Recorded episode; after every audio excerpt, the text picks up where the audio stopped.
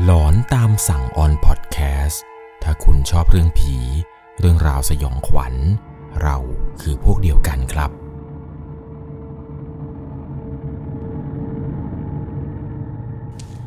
สวัสดีครับทุกๆคนครับ ขอต้อนรับเข้าสู่ช่วงหลอนตามสั่ง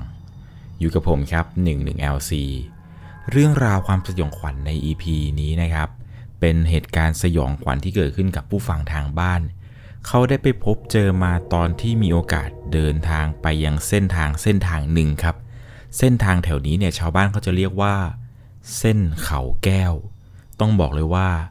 เป็นเรื่องราวที่สยองขวัญ และน่ากลัวที่สุดเท่าที่เขาเนี่ยเคยเจอมาในชีวิตเลยแหละครับ ซึ่งเขาเองนี้จำไว้เป็นบทเรียนครั้งสำคัญเลยว่า จะไม่ไปเส้นนี้อีกอย่างแน่นอน เรื่องราวต่อไปนี้นะครับ ก่อนจะเข้าไปรับชมรับฟังกัน ก่อนอื่นต้องบอกก่อนนะครับว่าต้องใช้วิจารณญาณในการรับชมรับฟังกันให้ดีๆ เรื่องราวในวันนี้ครับถูกส่งมาจากผู้ฟังทางบ้าน ชื่อว่าคุณกิตคุณกิตเนี่ยได้ส่งประสบการณ์ครั้งนี้เข้ามาครับบอกว่าอยากจะมาแชร์ความหลอน สิ่งที่เขาได้ไปพบเจอมาให้กับเพื่อนๆพี่ๆได้รับฟังกัน เหตุการณ์นี้เนี่ยมันเกิดขึ้นเมื่อวันที่ 6 ตุลาคม ปีพศ 2565 ที่ผ่านมา หลังจากที่เขาเนี่ยกลับมาจากทำงานครับ ช่วงเวลาตอนเย็นเวลาประมาณ 5 โมง ปกติแล้วเนี่ยจะกลับบ้านด้วยรถมอเตอร์ไซค์ก็จะใช้เส้นทางหลักครับ คือถนนใหญ่ในเขตอำเภอหนองขาว แต่เนื่องจากว่าตอนนั้นเนี่ยมันมีปัญหาเรื่องของน้ำท่วมถนน แล้วก็รถเนี่ยติดยาว จึงเลือกเส้นทางอีกเส้นทางหนึ่งครับ เป็นเส้นทางลัด หลบผู้คนในเมืองหลบรถเยอะๆที่ถนนหลักได้เป็นอย่างดี เส้นทางนี้เนี่ยชาวบ้านเขาจะเรียกกันว่า เส้นทางเขาแก้ว ซึ่งในเส้นทางนี้ครับเมื่อขับตามมาทางเขาแก้วเนี่ย แล้วจะไปเจอฝ่ายชะลอน้ำรถมอเตอร์ไซค์เนี่ยก็สามารถข้ามได้ปกตินี่แหละครับ จริง ๆ เส้นทางนี้เนี่ยเคยใช้มาแล้ว ไม่ได้เพิ่งจะมา หรือมาใช้ตอนที่ว่าจะหนีน้ำท่วมอะไรหรอกนะครับ ตอนขี่มาเนี่ยทุกอย่างก็ปกติดี ไม่ได้เจอหรือเห็นผีหรือเห็นอะไรแปลกๆเลย ทางนี้เนี่ยมันดูเหมือนจะอ้อมหน่อย แต่อย่างน้อยๆเนี่ยมันก็เลี่ยงรถติดได้ดี จนกระทั่ง เมื่อถึงวันเกิดเหตุ วันที่ 6 ตุลานี่แหละครับ วันนั้นเนี่ย มันเกิดเหตุน้ำป่า แล้วก็น้ำฝนครับ ไหลท่วมทะลักทางฝาย จนถนนเนี่ยขาด รถเล็กเนี่ยไม่สามารถใช้ถนนเส้นนั้นได้ ขนาดว่ารถเก่งเดิมๆโรงงานเนี่ยยังข้ามไม่ได้เลยครับ เขาจึงหันหัวรถมอเตอร์ไซค์ครับ กลับออกไป แล้วจะอ้อมไปใช้อีกเส้นทางหนึ่งที่มันไกลกว่าเดิม แต่แล้วในจังหวะนั้นเนี่ย มันก็มีชาวบ้านสองคนครับ ทักเขาขึ้นมาก่อนว่า นุ่มนุ่มนุ่มเอ็งจะไปไหนเอ็งจะไปไหน เขาก็เลยรีบตอบกลับไปครับว่าอ๋อผมจะกลับบ้านครับ บ้านผมอยู่ช่วงบริเวณถัดไปจากหมู่นี้ ไปนิดเดียวเองครับ ถัดไปแค่หมู่เดียว ลุงแกก็เลยบอกว่า ถ้าเองจะอ้อมไปทางเขาทางเมืองเนี่ย ระยะทางประมาณ 28 โลเลยนะ ซึ่งเขาเองเนี่ยก็รู้ดีครับว่าระยะทางเนี่ยมันไกล แต่ก็จำเป็นต้องไปครับเพราะทางฝ่ายนี้ก็ไปไม่ได้ น้ำมันเต็ม น้ำมันเอ่อจนมาแบบรถเล็กก็ไม่สามารถไปได้ ลุงแกก็พูดต่อครับว่า เองอยากไปทางที่มันใกล้กว่านั้นไหม แต่มันน่ากลัวนะ มันค่อนข้างที่จะน่ากลัวเลยแหละไอ้หนุ่ม เขาก็ถามลุงครับว่าทางไหนครับลุง มันมีทางที่ใกล้กว่านี้อีกหรอ ลุงก็บอกว่า ทางนี้เนี่ย ลุงเรียกว่าทางลัดวัดถ้ำขุนไก ถ้าเองไม่กลัวผีเนี่ยเองก็ไปได้ ลุงว่าเองน่าจะไปได้นะ ดูทรงแล้วเองเนี่ยไม่น่าจะกลัวผี ถ้าจะไปก็ต้องไปเลยนะ เพราะถ้ามืดเนี่ย มันไม่ดีแน่ๆ ตอนที่คุยกับลุงครับ เวลาเนี่ยดูนาฬิกาตอนนั้นเนี่ยประมาณ5้าโมงยีแหละเขาก็คิดไปคิดมาครับว่าเออ ถ้าไปทางที่ลุงบอกเนี่ยก็น่าจะทันเว้ยระยะทางมันไม่ถึง 10 โล ขี่ไวๆหน่อยบิดดีๆ ชิวอยู่ครับทางนี้มันเป็นทางธรรมชาติเลย หลังจากที่คุยกับลุงคนนี้จบครับ จบบทสนทนา ก็รีบเร่งเครื่องครับ เพื่อไปตามทางที่ลุงนั้นบอก หวังว่าจะไปให้ทันก่อนพระทิตย์จะตกดิน แต่ก่อนจะออกไป ลุงก็พูดทิ้งท้ายครับว่า ไอ้หนุ่ม ถ้าเองไปทางนี้ หากเองออกมาจากที่นั่นไม่ทันฟ้ามืดก่อน เองห้ามพูดกับใครเลยนะ ห้ามเลย ห้ามคุยกับใครเด็ดขาด น้ำเสียงของลุงเนี่ยดูเข้มขึงมากครับ พูดแบบจริงจังเลยสีหน้าแกก็จริงจังมาก ฟังไปฟังมาเนี่ยก็ขนลุกเหมือนกันครับ ไม่รู้ว่าทางที่ลุงบอกเนี่ยมันจะน่ากลัวขนาดไหน ก็ตอบปรับรับคำลุงไปครับว่าครับลุงครับได้ครับ หลังจากนั้นก็เร่งเครื่องครับ บิดสุดชีวิต พื่อที่จะรีบกลับบ้านเลย ขี่ไปตามทางที่ลุงบอกครับ แต่ต้องขอบอกก่อนนะครับว่า เส้นทางนี้เนี่ยมันเป็นระยะทางลงจากถนนหมู่บ้าน มีความยาวอยู่ราวประมาณ 3 กิโล ช่วง 1 กิโลแรกเนี่ยจะไปเจอถนนลาดยางก่อน ถัดไปเนี่ยจะเป็นถนนลูกรัง เป็นถนนดินแดงเลยครับประมาณโลหนึ่งส่วนปลายถนนเส้นนี้เนี่ยเป็นถนนลาดยางยาวจนไปถึงหมู่บ้านต่อๆไปอีกครั้งหนึ่งครับ ระหว่างที่กำลังขี่ไปตามทางที่ลุงบอก ในหัวเนี่ยก็จินตนาการภาพอยู่ครับว่าถนนเส้นนี้เนี่ยมันต้องเป็นแบบนี้มันต้องเป็นอย่างงู้นอย่างนี้อย่างแน่นอน แต่ในระหว่างที่ขี่มานี้นะครับ ก็ต้องถึงกับเอะใจไอ้ทางนี้เราเคยผ่านมา แต่ไม่เคยเข้าทางที่ลุงบอกเลยทำไมมันไม่เหมือนกันกับสิ่งที่เขานั้นคิด และสิ่งที่ลุงนั้นบอก มาถึงเนี่ยก็มาตามทางที่ลุงบอกเป๊ะแต่ทำไม ถนนเส้นนี้ มันไม่เหมือนจริง ๆ ทีแรกก็คิดปลอบใจตัวเองว่าสงสัย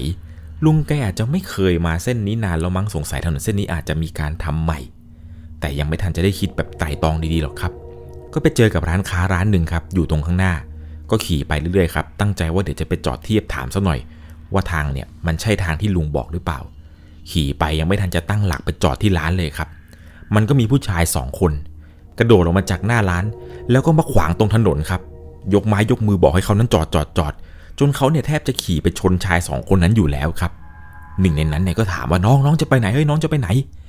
ด้วยความตกใจครับเขาก็เลยรีบเผลอตอบไปด้วยอารมณ์แบบหัวเสียว่า จะกลับบ้านพี่มาขวางผมทำไมเนี่ยผมเกือบเบรกไม่ทัน พี่โดนรถชนได้เลยนะ แต่เหมือนกับว่าเขาจะไม่สนใจเลยครับ เหมือนกับเขาตั้งใจจะให้เขานั้นชนเลยด้วยซ้ำไป ชายคนนั้นเนี่ยก็พูดกลับมาประมาณว่า อย่าไปเลย ไปอีกทางดีกว่า ทางนี้มันไม่ดี ซึ่งอีกทางหนึ่งครับ มันจะเป็นคนละทางกับที่ลุงเนี่ยบอกด้วย ทางที่ชายคนนี้ครับที่เพิ่งเจอที่ร้านค้าเนี่ย ชี้ให้เขาไปอีกทางหนึ่งเป็นทางเข้าไปในป่า ซึ่งด้วยความที่ว่าเขาเองเนี่ยยังไม่รู้จักเส้นทางละแวกนี้ดีครับ และไอ้ทางที่ผู้ชายคนนี้ชี้เข้าไปเนี่ย ก็ไม่เคยไปด้วย ชายคนนี้ก็พูดว่าให้ขี่เข้าไปทางนี้ดีกว่าใกล้กว่าเยอะถนนดีกว่าเยอะเลย มันเป็นทางบ่อน้ำเก่าครับ เห็นว่ากันว่าในซอยนั้นเนี่ยคนตายเยอะพอสมควร เขาก็รีบตั้งสติครับ แล้วก็จะบิดมอเตอร์ไซค์เนี่ยออกจากร้านค้า แล้วจะมุ่งหน้าไปเส้นทางที่ลุงบอก แต่เหมือนกับว่าพี่คนนั้นนะครับที่เข้ามาห้ามเนี่ยก็พยายามบอกกับเขาอยู่ตลอดเลยครับว่าอย่าไปเลยทางนี้น้อง ถนนมันไม่ดี ไปทางที่พี่บอกดีกว่า พี่เนี่ยขี่ประจำทางนี้เนี่ยลุยป่าหน่อย แต่ว่าถึงไวกว่า ทางดีกว่าเยอะ ข้างหน้าเนี่ยพี่ก็ไม่ชัวร์นะว่าน้องจะไปเจออะไร ตอนนี้เริ่มสับสนนิดหน่อยครับ เพราะว่าทางที่ลุงบอกกับทางที่มาเจอจริง ๆ เนี่ย มันเป็นแบบว่าคนละอย่างกันเลย ในใจตอนนั้นเนี่ย คิดว่าพี่สองคนนี้คงจะเป็นคนพื้นที่ อย่างน้อยๆเนี่ยเขาจะพูดเรื่องจริงก็ได้ ไหนๆก็ไหนๆแล้วอยากจะกลับบ้าน ก็ลองไปตามที่พี่คนนี้บอกก็ได้ครับ เพราะว่าไม่รู้เหมือนกันว่าตรงต่อไปข้างหน้าเนี่ยจะไปเจออะไร ก็ขี่เข้าไปครับ ขี่เข้าไปเส้นทางที่พี่ผู้นี้เพิ่งจะบอกมา เส้นทางนี้เนี่ยไม่มีบ้านคนแม้แต่หลังเดียวเลยครับ มารู้ที่หลังครับ ว่าเส้นนี้เนี่ยมันอันตรายมาก มันมีป้นจี้ฆ่ากันเยอะ ในระหว่างที่ขี่มาเนี่ยก็เสียวสันหลังพอสมควร แต่ขี่มาเรื่อยๆเรื่อยๆครับ จากที่ว่าไม่มีบ้านคนเลย ก็ได้มาเจอกับบ้านหลังหนึ่งครับ มันมีบ้านหลังเดียวเลยตั้งอยู่ในป่าตรงนั้น บ้านนี้เนี่ยดูใหม่มากๆ สีสันสดใส ดูๆไปแล้วเนี่ยน่าอยู่เลยแหละครับ ตอนที่ขี่ผ่านบ้านหลังนี้ยังคิดในใจอยู่เลยว่า ใครกันมาสร้างบ้านอยู่ในนี้ ในหัวเนี่ยคิดถึงคำพูดของลุงตลอดเลยครับว่าไอ้หนุ่มเองอย่าออกนอกเส้นทางอย่าไปคุยกับใครนะเว้ยได้แต่บอกตัวเองครับว่า ผมพลาดแล้วลุง ผมพลาดแล้วจริง ๆ ขับผ่านเส้นนั้นมาประมาณ 10 นาทีครับถนนนี้นะครับมันวนมาเจอกับทางที่ลุงบอก เหมือนกับลุงเนี่ยจะบอกเป็น 3 ช่วงครับไอ้เส้นทางลัดที่เขามาเนี่ยครับเมื่อสักครู่นี้เนี่ยมันอ้อมถนนเส้นนั้นไปมาเจอถนนเส้นที่ 2 แล้วครับเขาเองเนี่ยโชคดีมากครับ ที่รู้สึกว่า ผู้ชายสองคนที่อยู่ตรงร้านค้าเนี่ยบอกทางให้เขานั้นได้มาถึงไวกว่าเดิม คราวนี้ครับ ก็มาเจอถนนลูกรังครับ ตามที่ลุงนั้นบอกไปเป๊ะ หลังจากนั้นก็ขี่ต่อไปครับ บนถนนลูกรังนี้ ผ่านมาประมาณ 5 นาทีเห็นจะได้ ก็เริ่มเอะใจครับว่าทำไมถนนลูกรังตรงนี้ มันมีต้นไม้ต้นหนึ่งที่ใหญ่จัง เป็นคล้ายๆกับต้นยางนาครับ ต้นใหญ่สูงมาก ก็ขี่ผ่านมาเรื่อยๆครับ ก็ไปเจอกับต้นอีกต้นหนึ่ง สังเกตได้ว่า เฮ้ยทำไมต้นนี้มันคล้ายกับต้นแรกมากเลยวะพอมาถึงต้นที่สองนี่ครับ เขาจึงตัดสินใจ จอดรถครับ แล้วก็ไปหาก้อนหินก้อนใหญ่ๆเนี่ย มาเรียงซ้อนกันเป็นสามก้อนครับ เพื่อทำเป็นสัญลักษณ์เอาไว้ คืออย่างน้อยๆเนี่ยจะได้รู้ครับ ว่าเราไม่ได้ขี่วนแล้วไปเจอต้นเดิม พอหลังจากที่ทำสัญลักษณ์เสร็จปุ๊บครับ ก็ขี่มอเตอร์ไซค์ต่อมา ผ่านมาประมาณ 3 นาทีเห็นจะได้ ก็เจอต้นไม้ต้นใหญ่อีกแล้วครับ ตั้งตังงาสูงเด่นมาแต่ไกลอยู่ข้างหน้า ขี่ไปดูใกล้ๆ ก็ได้เห็นสัญลักษณ์ที่ตัวเองทำเอาไว้ครับ ที่เอาก้อนหินสามก้อนเนี่ยมาเรียงกัน เท่านั้นแหละครับ รู้ได้เลยว่าโดนแล้ว มาเจอต้นยางต้นเดิมนี้ ตอนนี้ทำอะไรไม่ถูกเลยครับ ได้แต่ขี่รถวนไปเรื่อยเรื่อยเรื่อยในระหว่างที่ขี่ออกมาจากตรงนั้นเนี่ย เขาเองได้ยินเสียงรถกระบะคันหนึ่งครับ ขับมาด้วยความเร็วสูง ดังมาจากด้านหลังดังปุ๊บปุ๊บปุ๊บปุ๊บปุ๊บเป็นเสียงเหมือนกับยางบดถนนดินนะครับกึกกึกมาเรื่อยๆ ทันทีที่เขาหันไปมองด้านหลังก็พบว่า มันมีรถกระบะสีขาวคันหนึ่งวิ่งมาด้วยความเร็วเลยครับ ดูแล้วเนี่ยเหมือนรถกระบะคันนี้ตั้งใจจะขับมาพุ่งชนเขาเลย เขาเลยรีบหักหลบอย่างไวครับ หลบไปอยู่ข้างทาง รถกระบะคันนี้เนี่ยก็พุ่งผ่านตัวเขาไปราวกับว่าไม่เห็นรถมอเตอร์ไซค์ที่เขานั้นขี่มาเลย รถกระบะคันนี้หายไปอย่างรวดเร็ว ฝุ่นเนี่ยตลบอบอวนไปหมด หลังจากนั้นก็เริ่มตั้งสติครับ แล้วก็ขี่ต่อ ตอนนั้นเนี่ยโมโหมากครับ กับคนที่ขี่รถกระบะคันนั้น หยุดดูนาฬิกาสักแป๊บหนึ่ง เวลาตอนนี้มันหกโมงกว่าแล้วละครับ เลยรีบขี่รถออกมา แต่พอขี่มาได้แป๊บเดียวครับ ก็ได้พบเจอกับสิ่งที่มันน่ากลัว เพราะในระหว่างที่กำลังขี่มานี้เนี่ย เขาได้ยินเสียงเหมันเป็นเสียงฝีเท้าครับ ตับตับตับตับตับตับตับตับพอหันไปดู รู้เลยครับว่าเสียงที่ได้ยินเนี่ย มันเหมือนกับมีคนวิ่งตามหลังมา เลยใช้หางตาครับมองไปทางขวามือ มองดูเอื้อมเฉลียมเฉลียงดูนิดๆครับ ถึงกับสติแตก เพราะว่ามันมีผู้ชาย ผู้หญิง ผิวเนี่ยดำสนิทเลยครับ วิ่งตามรถเข้ามา เขาเนี่ยบิดด้วยความเร็วประมาณ 80 กิโลเมตรต่อชั่วโมงได้ครับในตอนนั้น บิดออกมาแบบไม่ทันได้คิดอะไรครับแล้วลองจำเรียงหันไปมองดูอีกรอบหนึ่งครับไอ้ชายหญิงที่เขาเห็นเป็น2คนทีแรกเนี่ย มันมีมากกว่า 2 คนแล้วครับตอนนี้ เหมือนกับจะมีประมาณ 6-7 คนเลยครับ ทั้งหญิงทั้งชาย ดูแล้วเนี่ยน่าจะมีคนแก่แล้วก็มีเด็กด้วยครับ ผิวเนี่ยดำสนิท ตัวเนี่ยดำเมี่ยมเลยวิ่งตามเขาปั๊บปั๊บปั๊บปั๊บปั๊บตามมา เขาเนี่ยกลัวมากครับ แล้วก็คิดอะไรไม่ออกครับ นอกจากสิ่งที่เคยบูชา เขาในเขาเราบูชาท่านคือท้าวเวสสุวรรณครับ ตั้งใจสวดคาถาบูชาท้าวเวสสุวรรณท่าน เพื่อให้ท่านเนี่ยได้ช่วยเขาครับ ก็สวดท่องไปครับ ในระหว่างที่ขี่เนี่ยก็สวดไปด้วย ทันทีที่ท่องคาถานี้จบ ไอสิ่งที่มันวิ่งตามมาครับไอที่ว่าร่างดำๆชายหญิงอะไรเนี่ย มันหายไปเลยครับ มันหายไปไหนก็ไม่รู้ หันกลับไปมองอีกทีหนึ่งเนี่ยไม่มีแล้วครับ มองผ่านกระจกหลังเนี่ยก็ไม่เจอ ขี่มาตอนนี้น้ำตาจะไหลเลยครับ ฟ้าเนี่ยก็เริ่มมืด เริ่มที่จะไม่เห็นแสงพระอาทิตย์แล้ว หมดหนทางจริง ๆ ครับ ออกจากจุดจุดๆนี้ไม่ทันฟ้ามืดตามที่ลุงนั้นบอก รถเนี่ยน้ำมันก็เริ่มที่จะขีดแดงแล้วครับ สัญญาณมือถือเนี่ยก็ไม่มีสักนิด ขี่มาตามทาง ก็เดินมาเจอต้นยางอีกแล้วครับ ครั้งนี้เนี่ยตัดสินใจจอด แล้วเอาหินสามก้อนนั้นนะครับ ออก เอาเท้าเนี่ยเขี่ยทิ้งไปเลยครับ แล้วก็ยกมือไหว้ต้นไม้ต้นนั้นครับ แล้วก็พูดว่า ผม ผมขอวันสิ่งศักดิ์สิทธิ์ทั้งหลาย ทั้งเจ้าป่าเจ้าเขา ช่วยดลบันดาลเมตตาเปิดป่าให้ลูกช้างได้พบกับเส้นทางออกจากที่นี่เถอะ ลูกช้างต้องการจะกลับบ้าน หากลูกช้างทำอะไรผิดไป เป็นการทำให้ท่านทั้งหลายไม่ชอบ ผิดใจ โกรธเคือง ลูกช้างขอโทษ โปรดให้โอกาสลูกช้างด้วยเถิด สาธุ หลังจากที่ยกมือพนมมือบอกกับต้นไม้ต้นนี้เสร็จแล้วครับ ก็ขี่ต่อมาตามทางไปเรื่อยๆ เขาเองเนี่ยก็ก้มดูรถครับ ว่ายังไหวอยู่ไหม น้ำมันที่ขึ้นขีดแดงเนี่ย จะพาเขานั้นรอดออกจากป่านี้ได้หรือเปล่า ก็เงยหน้าขึ้นมา พบกับว่าถนนเส้นทางลูกหลังนี้ครับ มันสิ้นสุด ได้ไปเจอกับถนนลาดยาง ปลายทางนั้นอยู่ข้างหน้าเนี่ยครับระยะทางไม่ถึงประมาณ 20 เมตรเห็นจะได้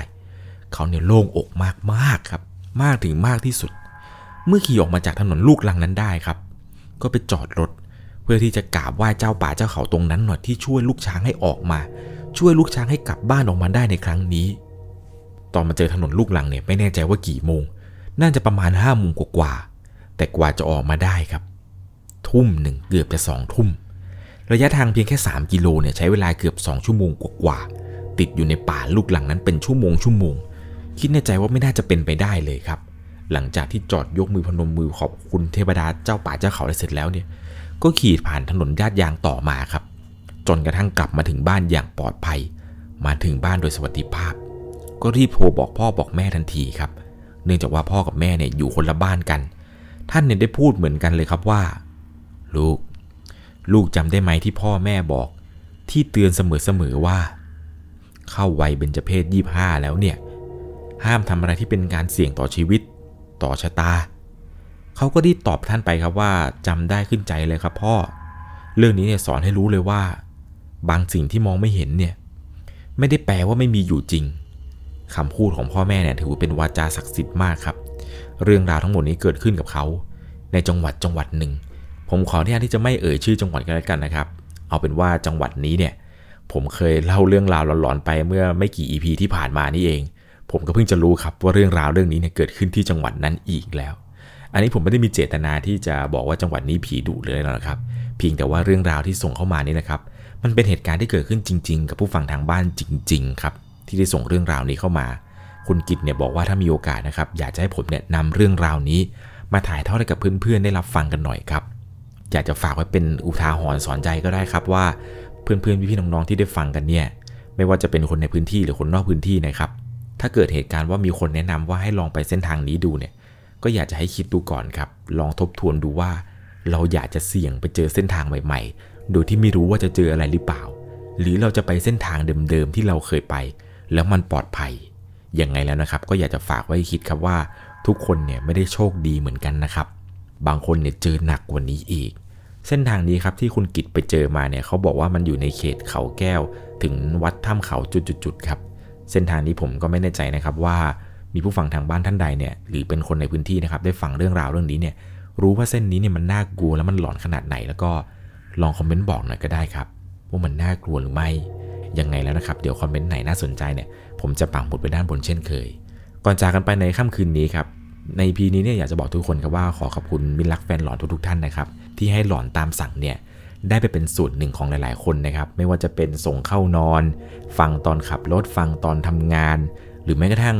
ฟังระหว่างเรียน ไม่รู้ว่ามีใครแอบฟังหลอนตามสั่งในตอนเรียนหรือไม่นะครับยังไงก็ตั้งใจเรียนก่อนกลับบ้านเนี่ยค่อยฟังก็ได้ ก็ยังมีอีกหลายท่านครับที่เป็นมิตรรักแฟนหลอนของเราไม่ว่าจะเป็นช่างสักดิ์หลาย ๆ ร้านครับที่ชอบเปิดเรื่องผีให้กับลูกค้าได้ฟัง หลายร้านเหมือนกันครับที่ผมได้ยินว่าเปิดหลอนตามสั่งให้ลูกค้าฟัง แล้วก็ยังมีอีกหลายท่านครับที่ชอบเปิดฟังเรื่องผีในตอนกลางวันตอนกลางคืนอะไรต่างๆ แต่ส่วนมากนะครับผมจะได้ยินว่าผู้ฟังทางบ้านหลาย ๆ ท่านเนี่ยเปิดฟังก่อนนอนกัน บางคนเนี่ยไม่ได้ฟังก็คือนอนไม่หลับเลยเลยครับยังไงแล้วก็ขอขอบคุณทุกท่านมากๆนะครับที่ให้หลอนตามสั่งเนี่ยได้ไปเป็นส่วนหนึ่งในชีวิตของคุณ ก่อนจากกันไปในค่ำคืนนี้ ถ้าคุณชอบเรื่องผี เรื่องราวสยองขวัญ เราคือพวกเดียวกันยังไงแล้วนะครับ ถ้าคุณมีโอกาสเดินทางไปเส้นทางที่เป็นเส้นทางลัดเนี่ยแหละครับ ก็ขอให้คุณนั้นรอดปลอดภัย ไม่เจอผีก็พอ สวัสดีครับ สามารถรับชมเรื่องราวหลอนๆเพิ่มเติม ได้ที่ YouTube Channel 1 LC ยังมีเรื่องราวหลอนๆที่เกิดขึ้นในบ้านเรา รอให้คุณนันได้รับชมอยู่นะครับ